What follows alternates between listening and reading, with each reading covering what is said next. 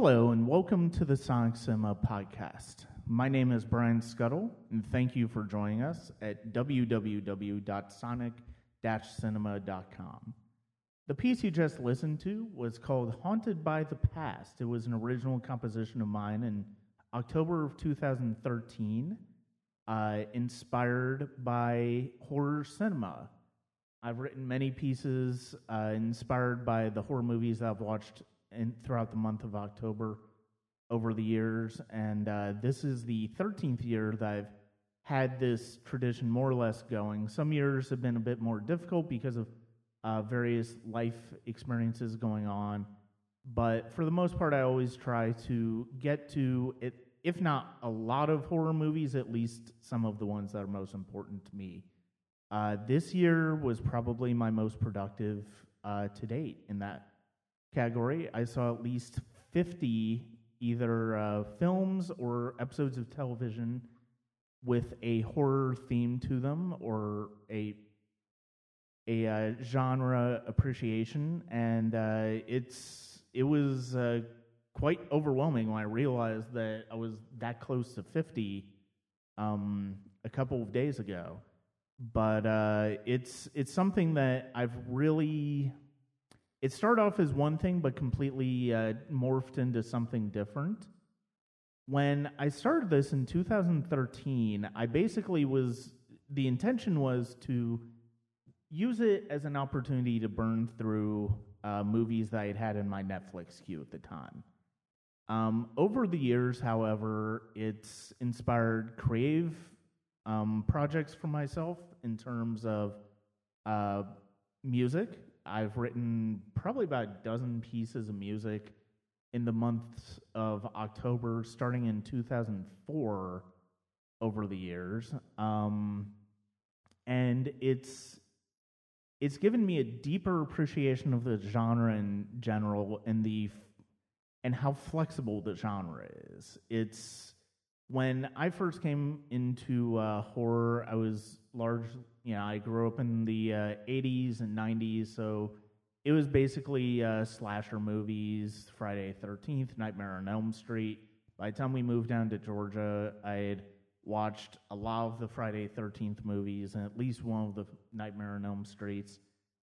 But ultimately the genre just didn't really have much influence on me or that much I wasn't that excited to watch horror movies for the most part. Uh, Wes Craven's Scream helped me a lot in that, and getting into some of the older films helped me a lot. But the fact of the matter is, it's like there just wasn't a lot that got me excited about the genre. Um, when I started this in 2003, like I said, it was basically as an attempt to just sort of burn through as many horror movies in my Netflix queue as possible. But what ended up happening was my, and partially because of the fact that more and more quality films were coming into my radar and coming into uh, my sights, um, I became I began to appreciate the genre on a much deeper level than I had before. The artistry, what uh, films in the genre were saying, uh, the ways that they were saying it, the creativity that goes into horror movies, it just really um, gave me a deeper appreciation for the genre in general. I mean, yes, there are still really terrible films that you'll see from the genre come out, and there are films that are like, oh, it follows the same basic uh, formula, but ultimately, it's a genre that has been surprisingly inspirational to me. And like I've said, uh, starting in 2004, in 2004, I was inspired to uh, write a piece of music, uh, which I'll play for you um, coming up. It's called Otherworldly March. It's about six minutes long, and it's one of the best pieces that I think I've written to date, and it's one of my favorite pieces that I've ever written.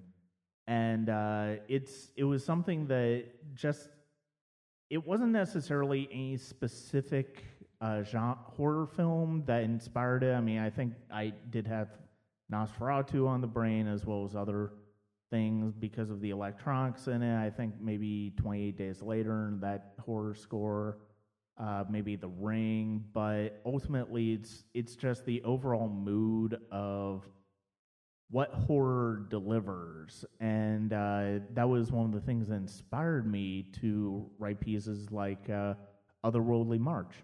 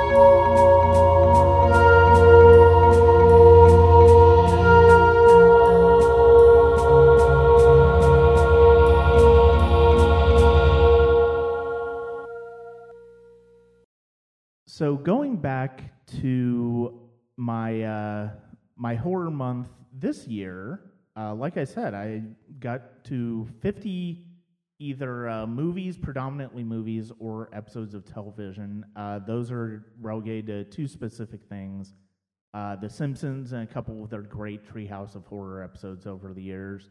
Uh, the first one, which is still my absolute favorite Treehouse of Horror, with the amazing rendering of the Raven. And uh, the seventh one uh, this year, which is because of the election coming up in a couple weeks.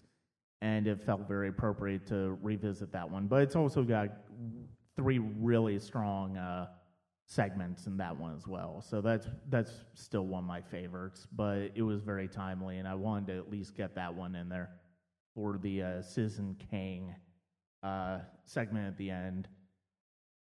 Um, the other TV show that really inspires me uh, that tends to show up in this uh, run over the years is Buffy the Vampire Slayer. And not surprisingly, it's my favorite TV show of all time.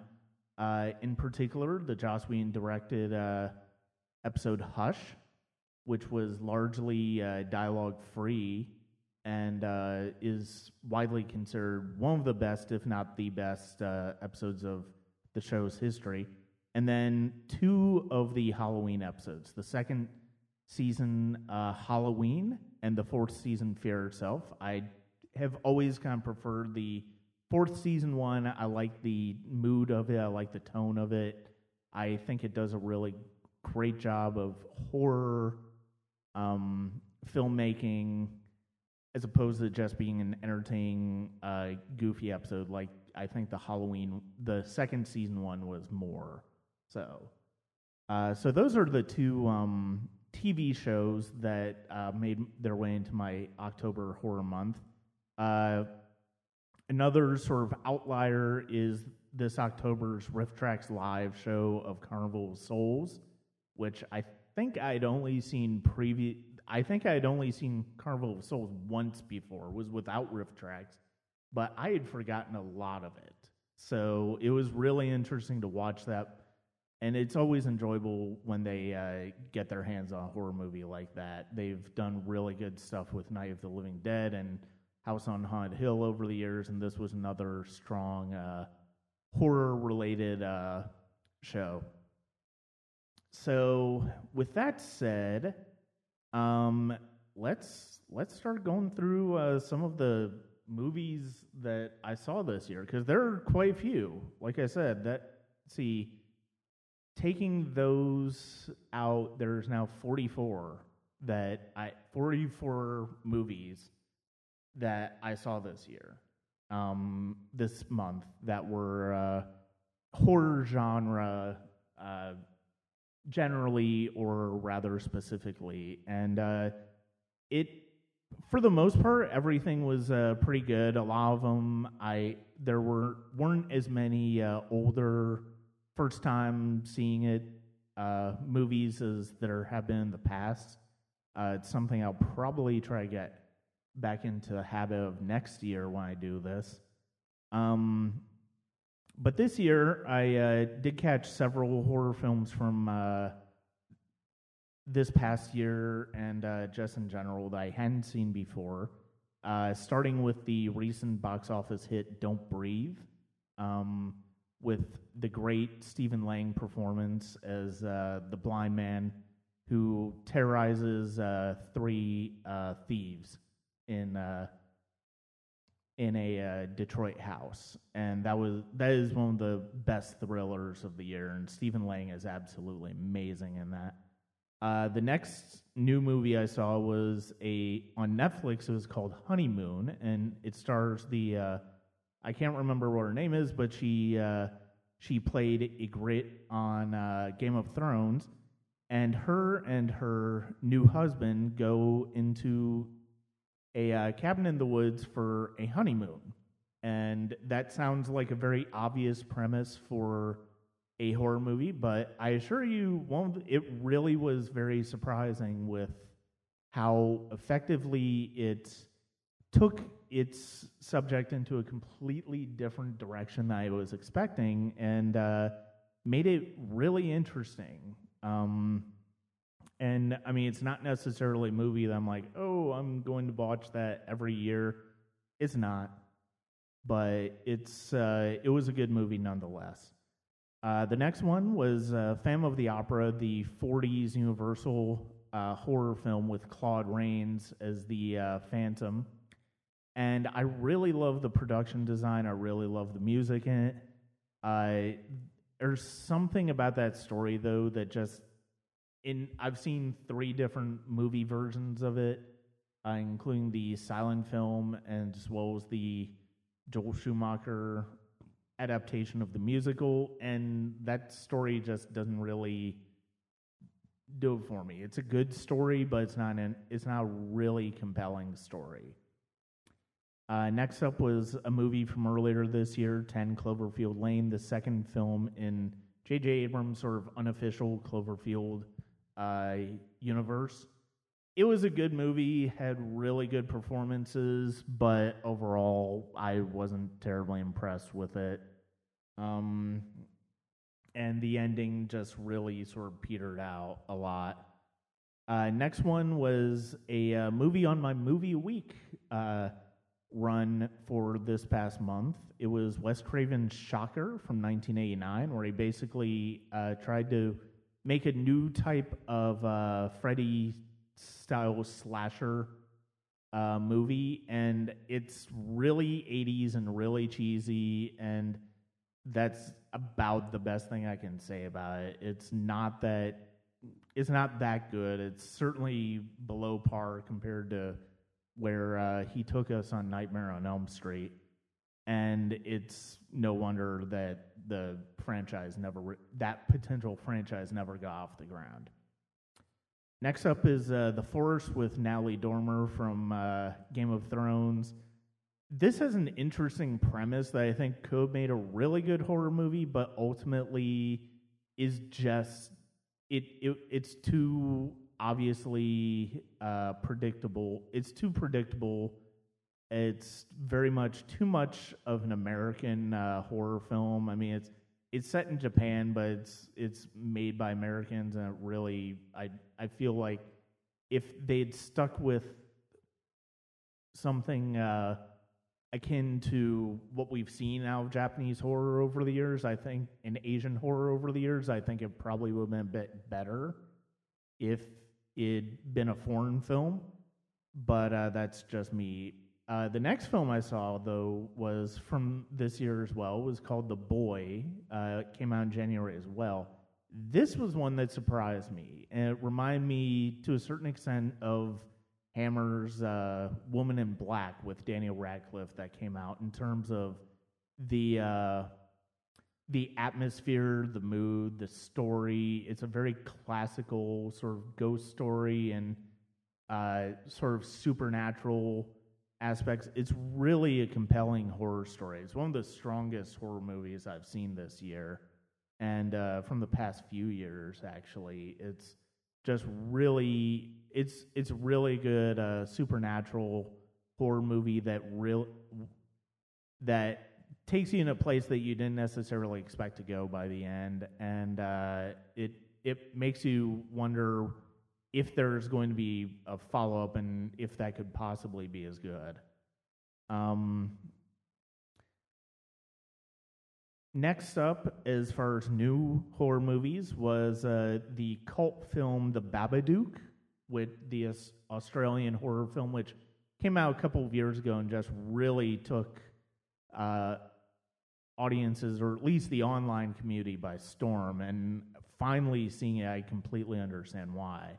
It was just really a it was a really wrenching horror film. I did not expect uh, I did not expect it to be that intense, and I didn't expect it to be that compelling. But really goes in a direction that I uh, really really surprised me, and it's something that didn't um, that I didn't necessarily expect, and it's it, it was uh, it was quite something else. I'm definitely gonna feel like I have to watch it again I'll probably put in a very general rotation every October as a result of that. Um, and uh, I was I was just terribly impressed with it. I do feel like the hype was uh, very right on that one, and I I definitely am glad that I got to hear about it and then I got to see it. Um, next up is the uh, horror sequel Ouija Origin of Error, which I didn't necessarily expect to see because I hadn't seen the original.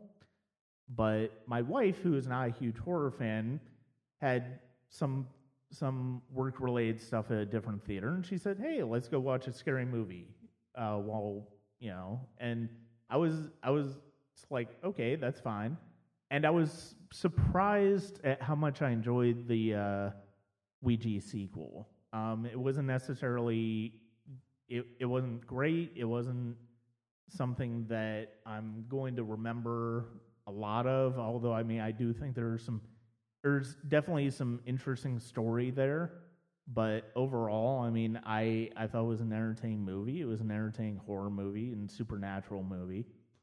So it's it's hard to go against that. Uh, the next one is Out of My Mind. It's a short film from a writer, director, and actress, uh, Sydney Cindy Maples, who uh, whose short film Random I heard la- I got to see last year and really liked it. She uh, allowed me to watch uh, Out of My Mind this year, and I absolutely loved it. I thought it was a it's a short short film. It's like 15 minutes, I think. And it's basically about a writer who has the idea for a story, is writing down this idea for a story, and all of a sudden you start to wonder whether this actually happened and what reality is as opposed to what isn't. And uh, Cindy uh, Maples is just really a very gifted filmmaker from a cinematic standpoint as well as a storytelling standpoint.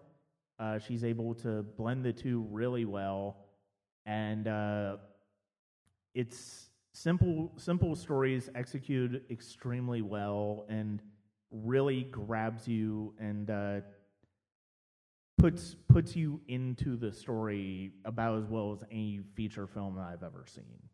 And so, you know, if you get a chance to check that out online on YouTube or wherever, called Out of My Mind, it's by Sydney Cindy Maples, uh, excuse me, and it's it's honestly one of the better movies I've seen this year. I highly recommend it, and I'll be talking about a lot later uh, in this uh, podcast as well. And the last film for that I hadn't seen yet, um, but I decided to go ahead and watch this year was uh, the Disney uh, favorite Hocus Pocus with Bette Midler, Sarah Jessica Parker, and Kathy Najimy as uh, witches who are brought back into modern day America, which is to say 1993's 1993 America, and the film was made. It's an enjoyable film. I, you know, I was entertained. I can't say that I was, you know, really. I can't say I loved it the way that a lot of other people love it over the years, but it's something that I really, I'm glad I watched. You know, other people want to watch it. I might watch it as well, but is it necessarily something I will probably review it for Sonic Cinema at some point? But it's not necessarily something that I'm probably going to uh, find myself watching over and over over the years. So that's actually the uh, list of I think about ten movies that I saw this year for the first time. It was really it's a diverse list. It's an interesting list. Uh, there are some films that are on there that are really good. There are films on there that you know are not that great. Uh, and there are films that are somewhere in between, and uh, but all of them, I think, to a certain extent, have something to offer, and that's one of the things that I've really come to appreciate about the genre over the years. In doing this uh, month-long appreciation, and uh, it's you know I I had a very different view of horror films when I started this than I do now. I, I see there's so much more flexibility than I really imagined in the genre. and uh, it's it's exciting to it's exciting to experience. It's exciting to uh, really dig in deep and see how different filmmakers approach horror in different ways, and sometimes come out uh, with the same result in very different ways. Um, that was certainly the case today uh, when I watched uh, the February um, supernatural uh, horror film, The Witch, uh, which um, is one of the better horror movies I've seen this year, if not the best horror movie, the feature feature horror movie I've seen this year. Um, and then actually watch the uh, Stanley Kubrick's The Shining. There are similar, there are similar uh, themes, there are similar ideas in those films, and uh, it's it's an interesting, it's interesting to watch those back to back and see the way the two different filmmakers approach those ideas, but also ultimately come back to some of the same uh, successes when it comes to creating horror. So we're going to take a quick break with another one of my uh, original pieces from uh, November, from my uh, Octobers. This one is called "The Dreadful Tick of Time," which was written 2011 or 2012. Um, and uh, we will be right back after that. Thank you.